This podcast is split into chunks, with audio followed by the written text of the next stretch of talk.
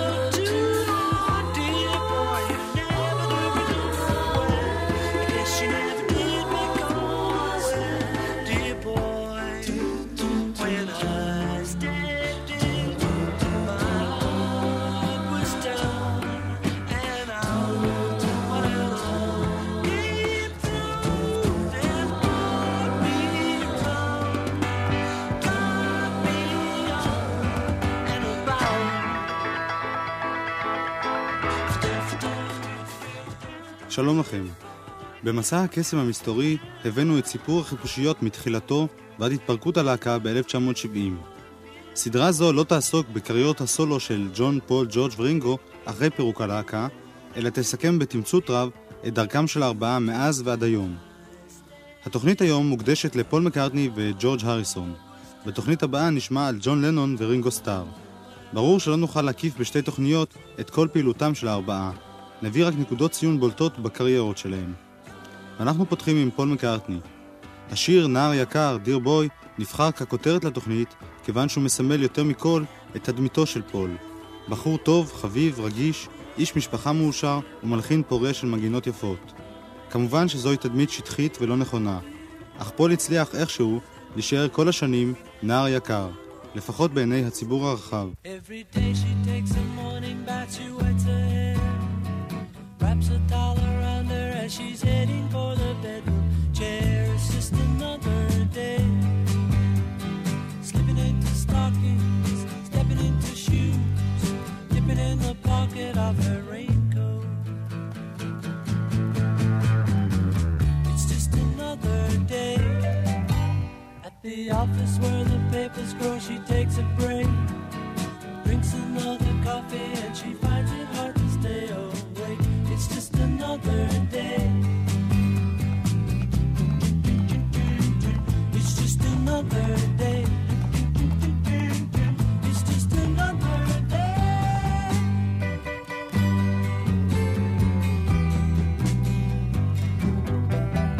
פול מקארטני, שהיה חבר הביטלס שרצה הכי פחות בפירוק הלהקה, זכה בסופו של דבר להצלחה הגדולה ביותר כסולן מבין ארבעת חבריה. מאז אלבום הסולו הראשון שלו, מקארטני, שיצא ב-1970 ולווה בהכרזה הרשמית על פירוק הביטלס, הקליט פול עוד עשרה אלבומים. האחרון ביניהם, בינתיים, מקארטני 2, יצא ב-1980. פול מקארטני הוא היוצר הפורה והמגוון ביותר בין חברי הביטלס. הוא היחיד בין הארבעה שבעשר השנים ללא הביטלס בנה קריירה ברמת הצלחה דומה לזו שהייתה לו בשנות ה-60. פול מקארטני כמוזיקאי היה זה ששמר גם בשנות ה-70 על הצליל המגוון ורב הצבעים של הביטלס. ללא האיזון ומשקל הנגד של ג'ון לנון, הוא גלש אמנם לא פעם לסנטימנטליות מוגזמת ולקיץ'. אך לצד בלדות מתקתקות, יצר פול גם קטעי רוקנרול משובחים. פול הוא מוזיקאי גדול, הוא נגן מצוין בכלים רבים, ביניהם בס, תופים, גיטרות וקלידים, ויש לו את אותה יכולת שאי אפשר ללמוד, לחבר מנגינות נפלאות. פול היה היחיד מבין חברי הביטלס שידע בעצם מה הוא רוצה לעשות כסולן, ומהי הדרך להגיע לכך. פול אוהב מוזיקת פופ. הוא אינו מתבייש ביצירת להיטים פשוטים, והכיף הכי גדול שלו, לדבריו, הוא להצליח ליצור להיט שמתאים לשידורי רדיו. סיפורו של פול מקארטני הוא סיפור הצלחה. כיום הוא אחד מאמני הרוק העשירים ביותר בעולם. לפני שנים אחדות זכה בתואר כבוד של ספר השיאים של גינס כמלחין המצליח ביותר בכל הזמנים. פול מקארטני, שלא כמו אמנים רבים, מצליח להיות כוכב פופולרי וגם לשמור על חיי משפחה בריאים וטובים, ללא שערוריות, ללא ערבוב בין חיי המשפחה והעבודה האומנותית. שנות ה-70 היו שנים בהן ניסה פול והצליח לבנות קריירה שלא תהיה קשורה לחיפושיות. בסקירה הקצרה שלפניכם נעקוב אחרי מאורעות בולטים בקריירה הזו. השיר ששמענו ברקע היה התקליטון הראשון של מקארטני, בפברואר 1971. כמו ג'ון שעבד ביחד עם יוקו, ניסה גם פול לשלב את אשתו לינדה בהקלטות שלו, למרות שהידע המוזיקלי שלה היה מוגבל. כל המוזיקה שהקליט פול מקארטני באותה תקופה נכתבה והופקה כביכול ביחד עם לינדה. את האלבום הראשון של מקארטני הזכרנו כבר בתוכניות הקודמות. במאי 1971 יצא אלבומו השני, רם.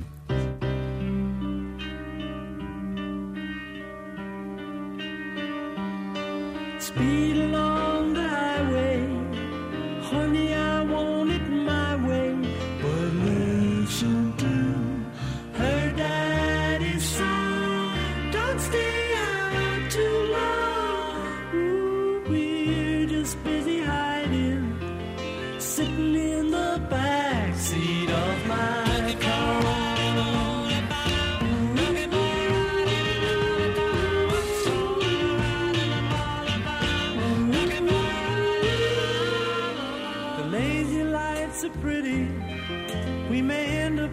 Mexico City.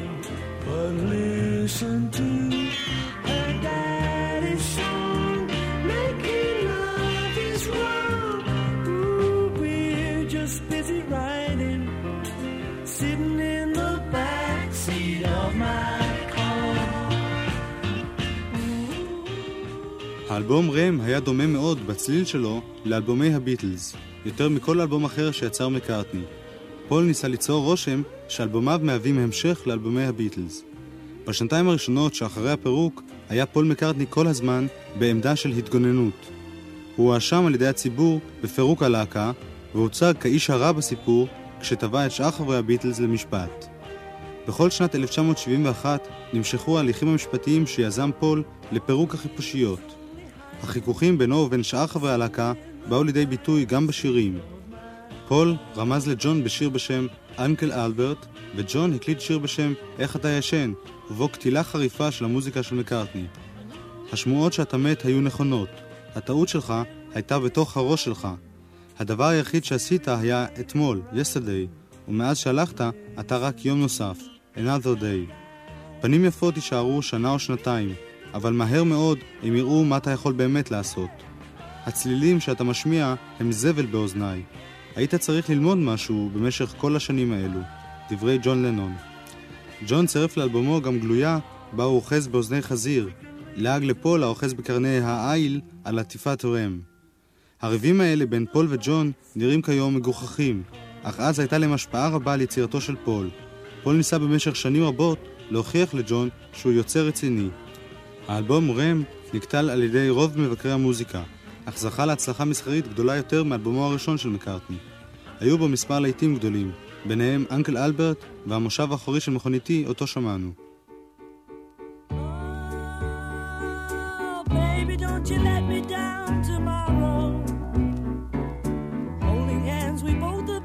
Oh, sorrow. Oh, for a chance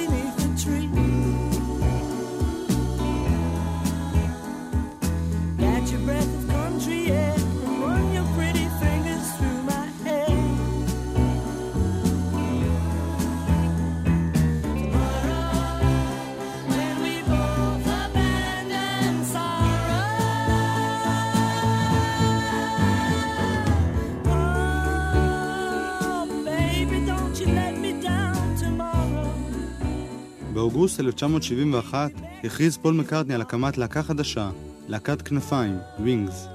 הלהקה החדשה הקליטה במהירות רבה, תוך שלושה שבועות, אלבום ראשון בשם חיי פרא, Wild Life. אנו שומעים עכשיו ברקע את אחד הקטעים מתוכו. באלבום הזה היה גם שיר תגובה לג'ון, Dear Friend, חבר יקר. בפברואר 1972 החלה להקת כנפיים מופיעה. בניגוד לחברי הביטלס האחרים שהקליטו בעזרת נגנים ידועים רבים, הלך מקארטני מההתחלה בדרך שונה. הוא הקים הרכב מצומצם של נגנים לא מוכרים, והחל מופיע איתם במקומות קטנים. פול ניסה לשחזר את ההרגשה בהופעות הראשונות של הביטלס. הוא היה מופיע עם כנפיים ללא הודעות מוקדמות באוניברסיטאות ובמועדונים קטנים. פול נהנה מחידוש ההופעות, אך הקהל וגם הביקורת לא היו מוכנים לשמוע את פול מקארטני בהופעות לא מלוטשות. התחלת הדרך של כנפיים הייתה כישלון מסחרי מוחלט.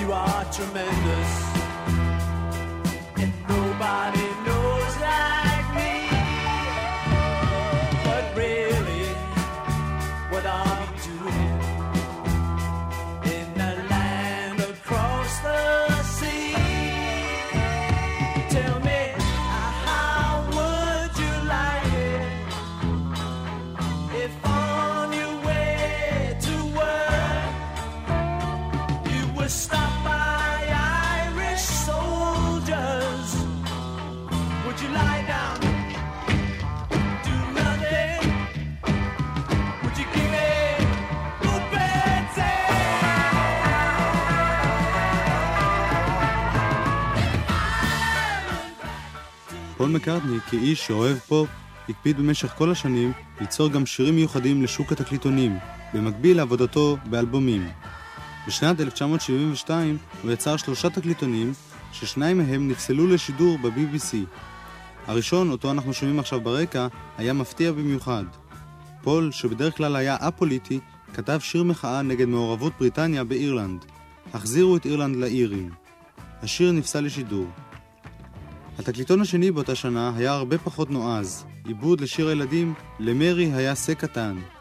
והתקליטון השלישי כלל שני שירים, "סי מון" ו"היי היי היי". התקליטון הזה שיצא בסוף השנה נפסל בגלל "היי היי היי" שכלל כביכול רמזים מיניים והטפה לשימוש בסמים. פסילת השירים לא הפריעה להם להצליח.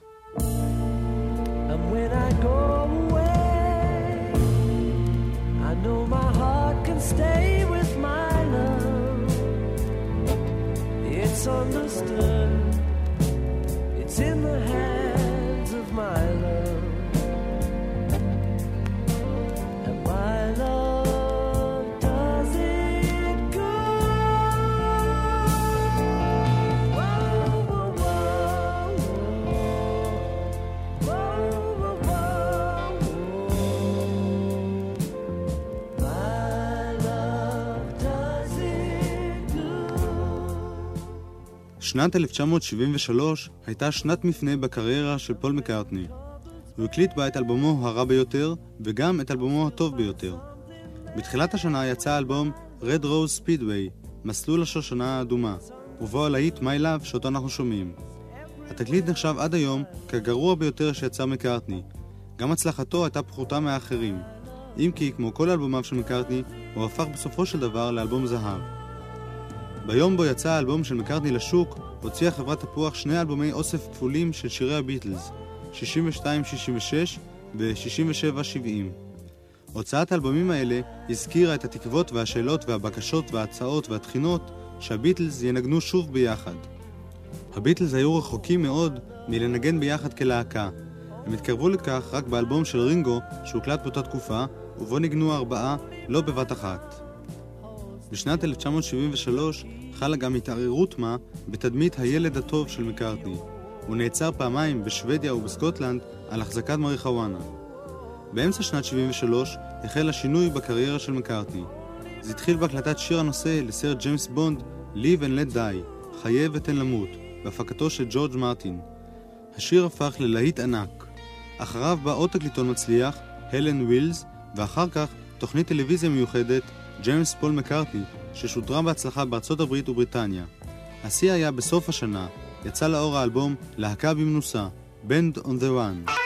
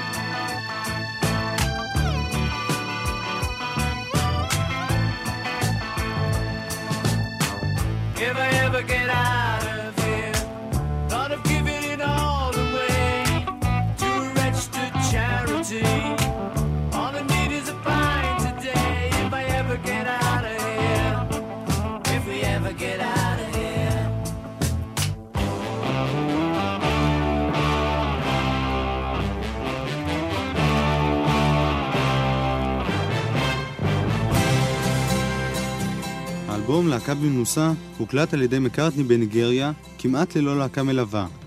זמן קצר לפני שיצאו חברי כנפיים לניגריה, פרשו ממנה שניים מחבריה. פול ביחד עם הגיטריסט דני ליין המשיכו בפרויקט ויצרו את התקליט המוצלח ביותר של מקארטני מאז ימי הביטלס. באלבום היו להיטים אחדים, להקה במנוסה, Jet, Bluebird, וגם שוב תשובה לג'ון לנון בפרודיה עליו. Let me roll it, תן לי לגלגל זאת. הביקורות על להקה במנוסה היו מצוינות, בפעם הראשונה בקריירה של פול מקארטני. גם ההצלחה המסחרית הייתה עצומה. יותר משישה מיליוני אלבומים נמכרו תוך פחות משנה. מקארטני הצליח להשתחרר סוף סוף מרגשי האשמה וההתנצלויות שליוו אותו מאז התפרקות הביטלס. הצלחת האלבום להקה במנוסה הביאה לו תחושת כוח. הוא אפילו הסכים לומר בריאיון שהופעה מחודשת של הביטלס אינה דבר בלתי אפשרי. ההצלחה העצומה של להקה במנוסה שינתה את כל הקריירה של פול. הוא ידע שאלבומו הבא חייב להיות טוב לא פחות. הוא החל מקים להקת כנפיים חדשה, וחלפה כמעט שנה שלמה עד שיצא התקליטון הבא שלו, חוותו של ג'וניור. התקליטון הזה, שהוקלט בנשוויל, היה היחיד שמקארטני הוציא בשנת 1974. עברו עוד שמונה חודשים עד שיצא אלבומו הבא, ונוס ומרס. כאן הציג פול מקארטני להקת כנפיים חדשה. All right, okay. Very good to see you down in New Orleans, man. Yeah, yeah, yeah, yeah.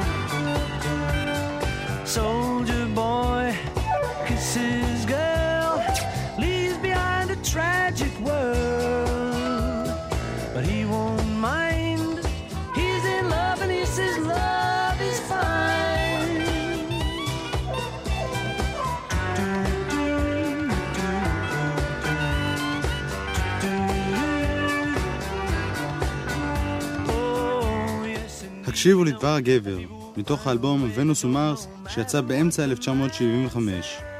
שנת 1975 הייתה שנת מפנה לכל חברי הביטלס. חוזה ההקלטה שלהם עם חברת התקליטים האמריקנית קפיטול נגמר, ובית משפט בלונדון פסק שהביטלס לא קיימים יותר כלהקה. פול מקארטני, שבנה את הקריירה שלו לאט לאט במשך כחמש שנים, העז סוף סוף ללכת על גדול. הוא התבסס על ההצלחה העצומה של שני אלבומיו, להקה במנוסה וונוס ומרס, ויצא לסיבוב הופעות עולמי, שבסופו הגיעה להקת כנפיים גם לארצות הברית. הסיבוב נמשך כשנה תמימה, והפך לסיבוב המצליח ביותר של איזשהו אומן רוק אי פעם. פול הצליח בהופעות האלה להוכיח שהשתחרר לגמרי מהעבר הביטלי שלו, ובנה לעצמו תדמית חדשה ועצמאית. רוב הנוכחים בהופעות של כנפיים היו מהדור שלא ידע את הביטלס, או לפחות לא הספיק להיות בהופעות שלהם עשר שנים קודם לכן.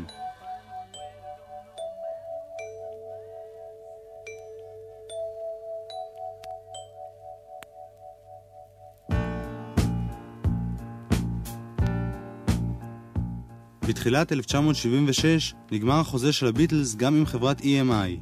בשלב זה לא הייתה יותר שום שותפות חוזית או כלכלית בין חברי הביטלס, אך הלחץ עליהם להמשיך ולהופיע ביחד לא נפסק. בפברואר 76 הציע אמרגן אמריקני בשם ביל סארג'נט 50 מיליון דולר לקונצרט אחד של הביטלס. הביטלס סירבו. חודש לאחר מכן הוציאה חברת EMI 23 תקליטוני ביטלס. השיר Yesterday חזר למצעדים ואיתו כל שאר 22 התקליטונים. האלבום Band on the Run יצא באותה תקופה ברוסיה, היה זה אלבום הרוק הראשון שיצא שם. פול מקארטני וכנפיים הוציאו אלבום חדש, כנפיים במהירות הקול, ובו נתן פול הזדמנות גם לחברי הלהקה האחרים להשתתף בכתיבה ובשירה. אנחנו שומעים עכשיו את אחד הלהיטים מתוך האלבום הזה.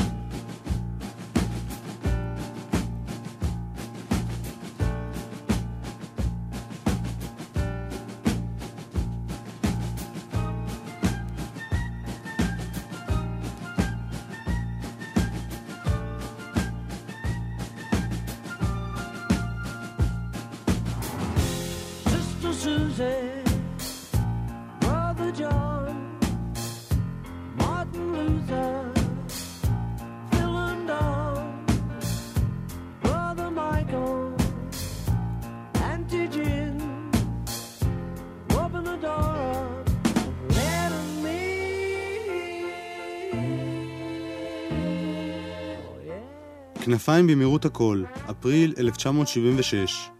האלבום הזה הוקלט תוך כדי סיבוב ההופעות העולמי של להקת כנפיים. הסיבוב הוסרט לטלוויזיה ולקולנוע, וכמובן גם הוקלט. בסוף השנה יצא לאור אלבום משולש, ובו הקלטות חיות של כנפיים בסיבוב ההופעות הזה. כנפיים מעל אמריקה.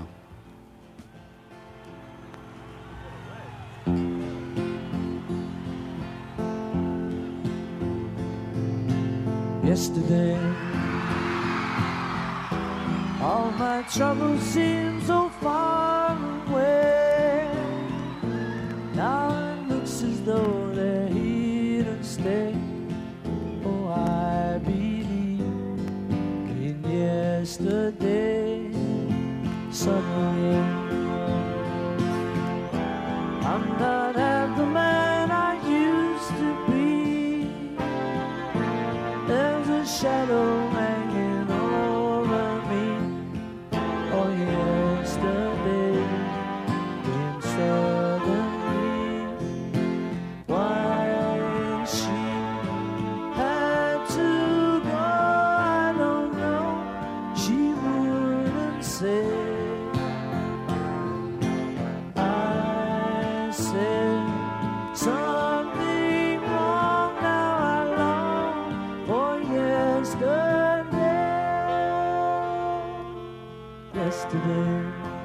Yesterday, להקת כנפיים בהופעה בארצות הברית. בשנת 77 יצאו עוד שני תקליטי הופעות של הביטלס שהקלטות בהן נחשבו נדירות עד אז. האלבום הראשון היה הקלטות של ההופעות של הביטלס בהמבורג ב-1961. השני הוא אוסף מההופעות של הביטלס בהוליווד בול. פול מקארטני נח ב-1977 מהסיבוב העולמי המתיש. בספטמבר נולד בנו, ג'יימס לואיס, אח לסטלה, מרי והדר. בנובמבר אותה שנה הוציא מקארטני את התקליטון הבא,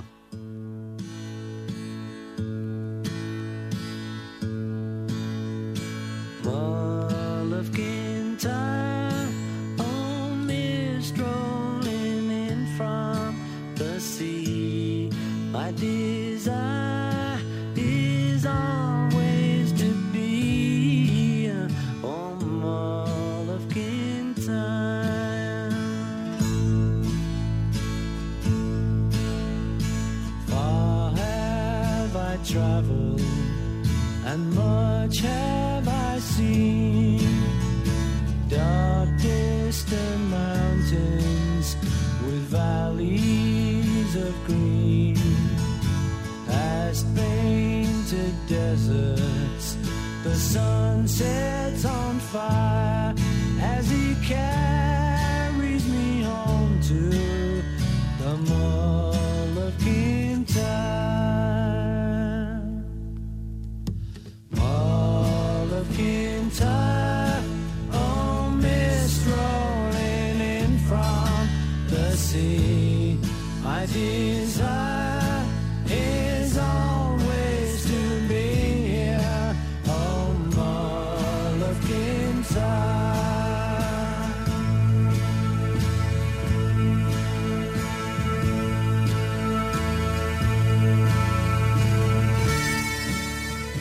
Mull of Kintyre, צוקי קינטייר, שיר בסגנון עממי שכתב מקארטני ושהפך תוך זמן קצר ביותר לתקליטון הנמכר ביותר בתולדות המוזיקה הבריטית. הוא נמכר תוך שבועות אחדים בשניים וחצי מיליון עותקים, ושבר את השיא הקודם שהיה שייך לביטלס, עם השיר She Loves You. באותה תקופה נרשם פול מקארטני בספר השיאים של גינס כמלחין המצליח ביותר בכל הזמנים. פול מקארטני כסולן גבר מבחינת ההצלחה הכלכלית על פול מקארטני של הביטלס. מבחינה אומנותית חשבו רבים שלא הגיע עדיין לשיאים שלו בימי הביטלס. Mull of Kintyre היה שיא בקריירה של מקארטני שפרחה באמצע שנות ה-70. אחרי השיא באה באופן טבעי תקופה של שפל יחסי, אם כי עדיין נשמרה הרמה הגבוהה בכל האלבומים שמקארטני הקליט.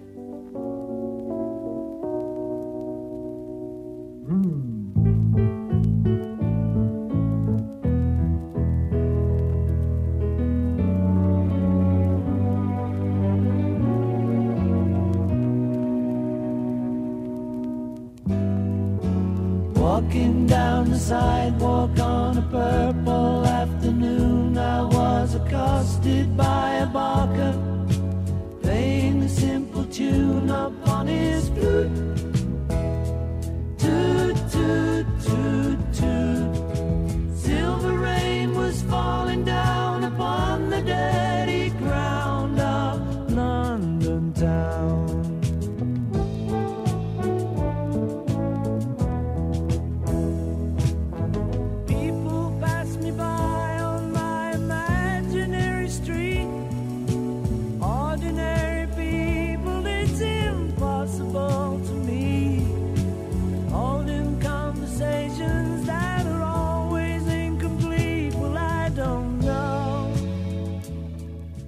ב-1978 יצא אלבום מגוון ומעניין של מקארטני בשם העיר לונדון, ובו הלהיטים היה לי מספיק, עם קצת מזל, שילחו את ילדיכם, ו London Town, אותו אנחנו שומעים עכשיו ברקע. בתקליט הזה נשארו מכנפיים רק לינדה ודני ליין. בסוף שנות ה-70 הייתה פריחה של מוזיקת דיסקו מצד אחד ופאנק מצד שני. מקארטני, כאדם שמקפיד תמיד להיות בעניינים בעולם הפופ, יצר גם בתחומים האלה, או ניסה לפחות ליצור. בשנת 1979 הוא הוציא תקליטון דיסקו מצוין בשם לילה טוב הלילה, Good Night Tonight. בתקליטון זה הציג מקארטני הרכב חדש של להקת כנפיים.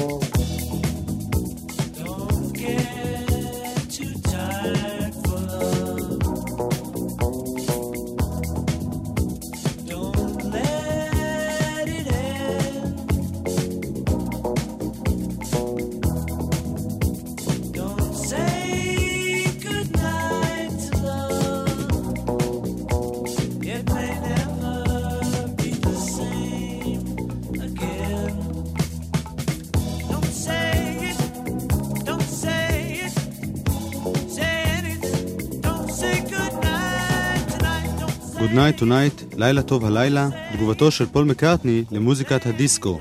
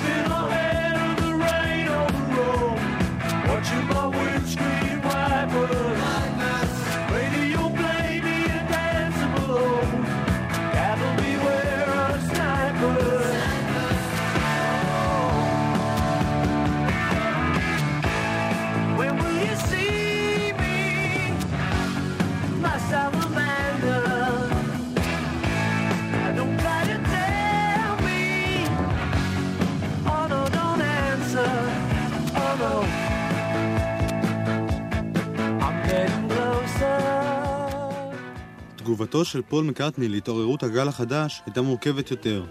כשהוא נעזר בפעם הראשונה במפיק מבחוץ, קריס תומאס, יצר מקארטני ב-1979 את אלבום הרוק החזק ביותר שלו, בחזרה לביצה, Back to the Egg. בתקליט הזה, כמו בכל דרכו המוזיקלית של פול, היו גם קטעים שקטים ובלדות, אך הצליל הכללי של האלבום היה סוער, כמו הקטע שאנחנו שומעים ברקע. האלבום הזה היה האחרון שהקליטה להקת כנפיים עד כה.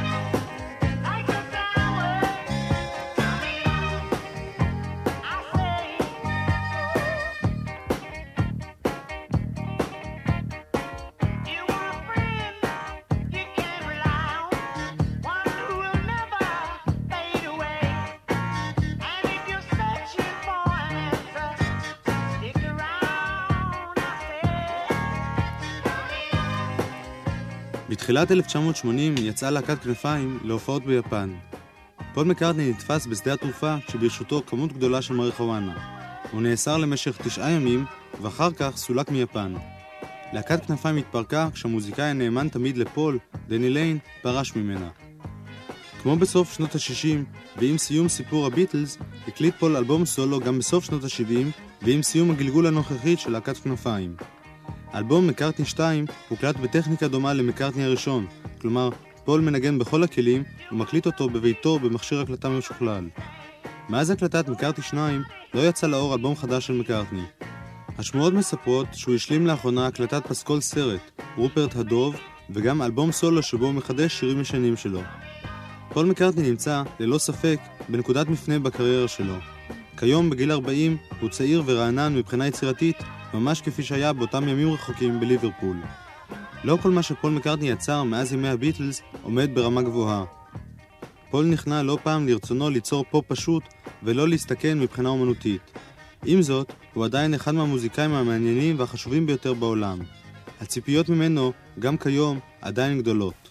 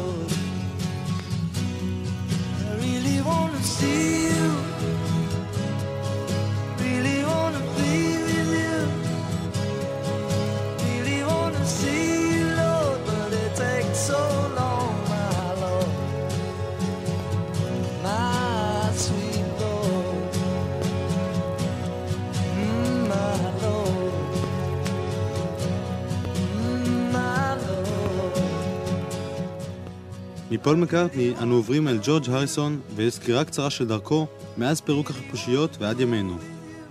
הקריירה של ג'ורג' הריסון מהווה כנראה את האכזבה הגדולה ביותר בין קריירות הסולו של חברי הביטלס. גודל האכזבה כגודל הציפיות, והציפיות מג'ורג' הריסון עם פירוק הלהקה היו עצומות. בסוף 1970 מוציא הריסון אלבום בין שלושה תקליטים, כל הדברים בני חלוף, והדהים את עולם הפופ בכמות העצומה של חומר טוב שהייתה בו. הריסון הלך והתפתח מבחינה מוזיקלית בשנים האחרונות לקיום הביטלס. כשיצא האלבום המשולש הזה, נראה ג'ורג' כתקווה הגדולה ביותר מבין חברי הלהקה. האמת הייתה שג'ורג' אסף את החומר לאלבום במשך שנים אחדות, ולא יצא אותו ב-1970. על כל פנים, האלבום "כל הדברים בני חלוף" הוא האלבומו הטוב ביותר של ג'ורג', ואחד האלבומים הטובים שיצר סולן ביטלס. ההפקה המעולה של פיל ספקטור והחברים נגנים שהשתתפו בהקלטה, ביניהם רינגו סטאר, אריק קלפטון, בילי פרסטון, דייב מייסון ואחרים, הפכו אותו למצליח ביותר בין אלבומיו של הריסון.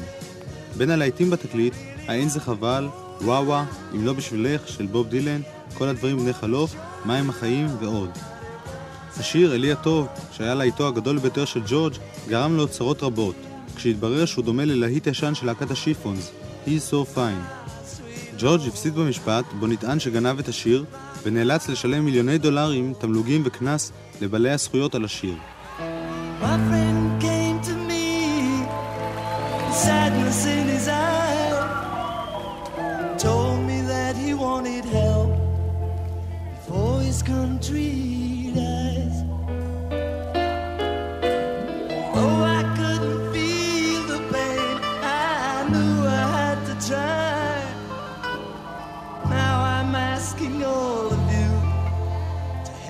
save some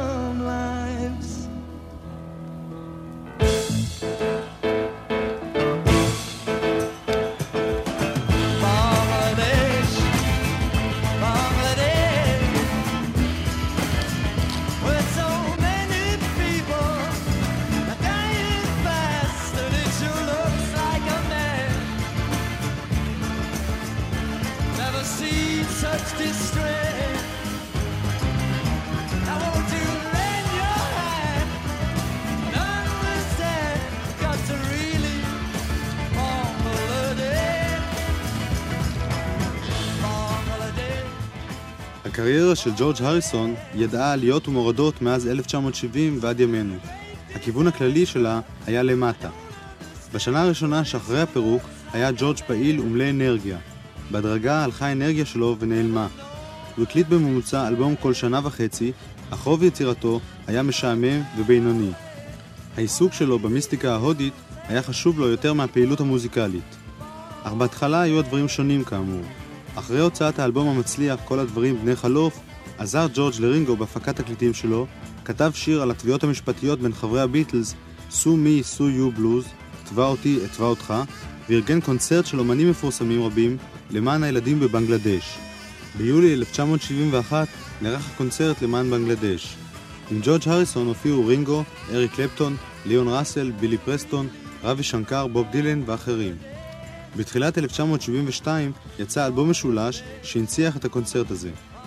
כוונתו של ג'ורג' בארגון הקונצרט הייתה כמובן חיובית, אך עבר זמן רב מאוד עד שההכנסות מהמופע הגיעו באמת לעם בבנגלדש.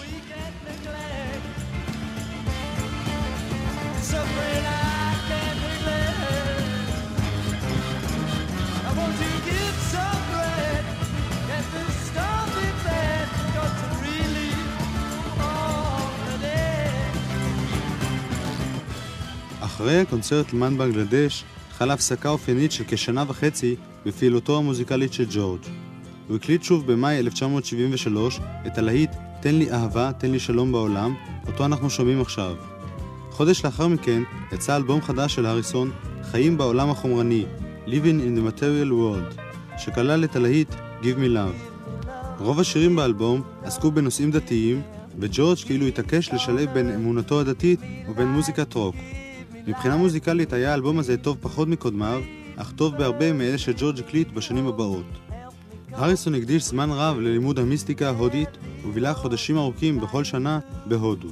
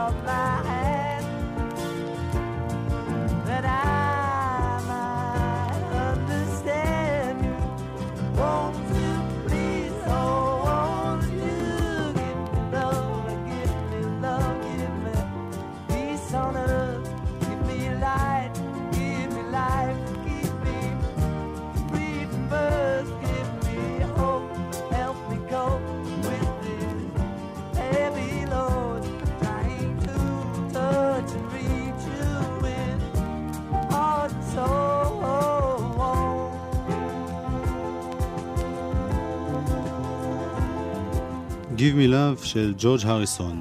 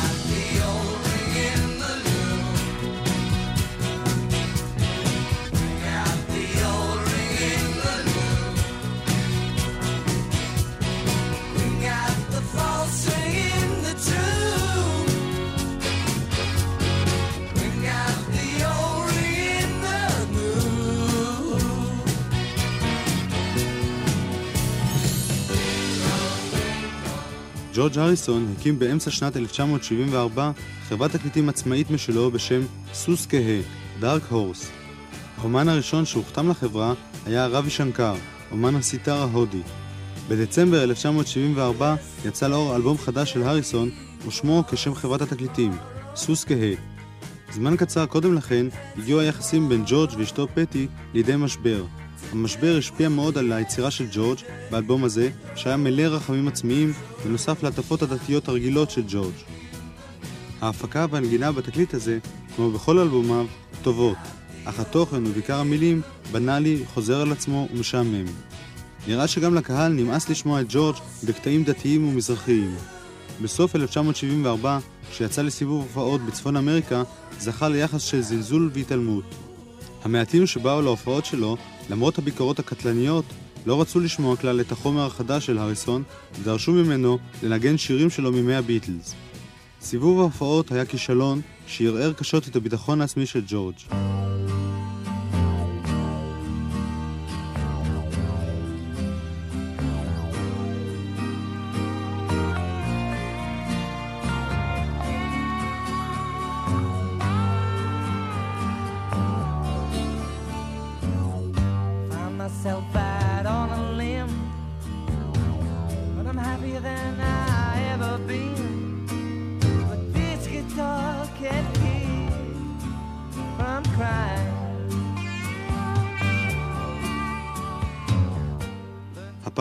בה שמענו על ג'ורג' הריסון הייתה באוקטובר 1975, כשהוציא אלבום חדש בשם Extra Texture, או בשמו המלא Extra Texture Read All About It.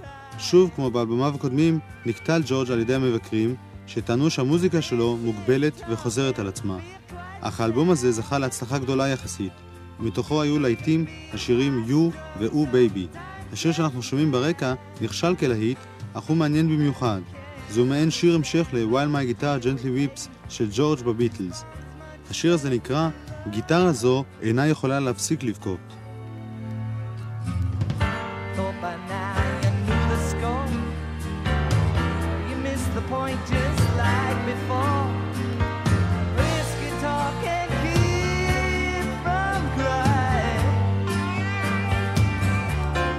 ומ-This Guitar אנחנו עוברים ל-This Song.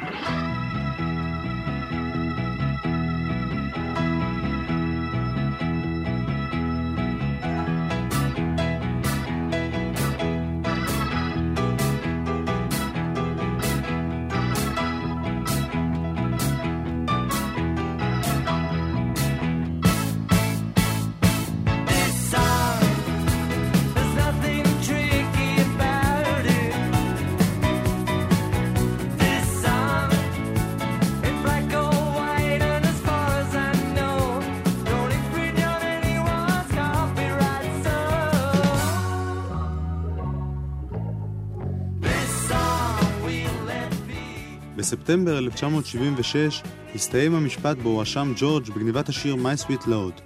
ג'ורג' כתגובה כתב את השיר שאנחנו שומעים ברקע, This Song, שיר זה.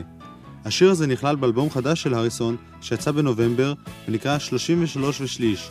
גם על שם המהירות בה צריך לנגן וגם בגלל גילו של ג'ורג' שהיה בדיוק 33. באלבום היו להיטים נוספים, Crackerbox Palace ועיבוד של אריסון לשיר של קול פורטר, אהבה אמיתית. חודשיים לאחר מכן יצא אלבום נוסף של ג'ורג' אריסון, ובו צד אחד משיריו בימי הביטלס וצד שני מלהיטיו כסולן.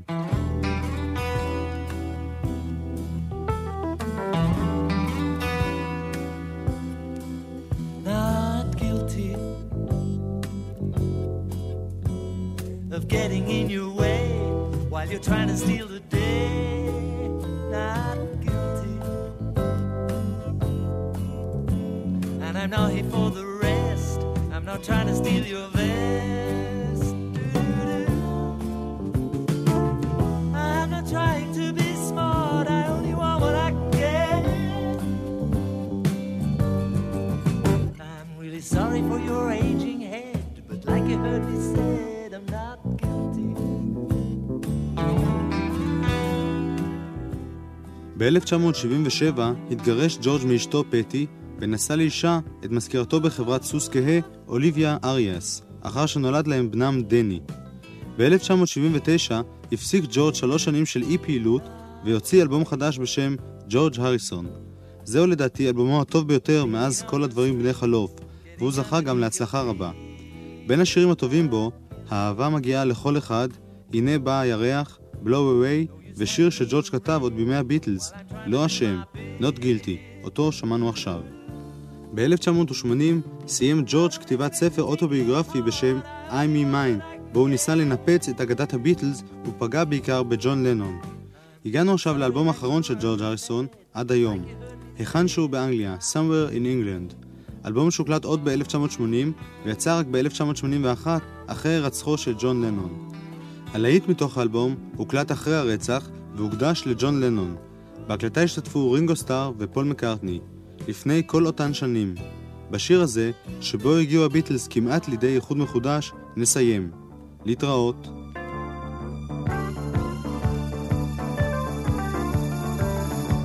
Shouting all about love.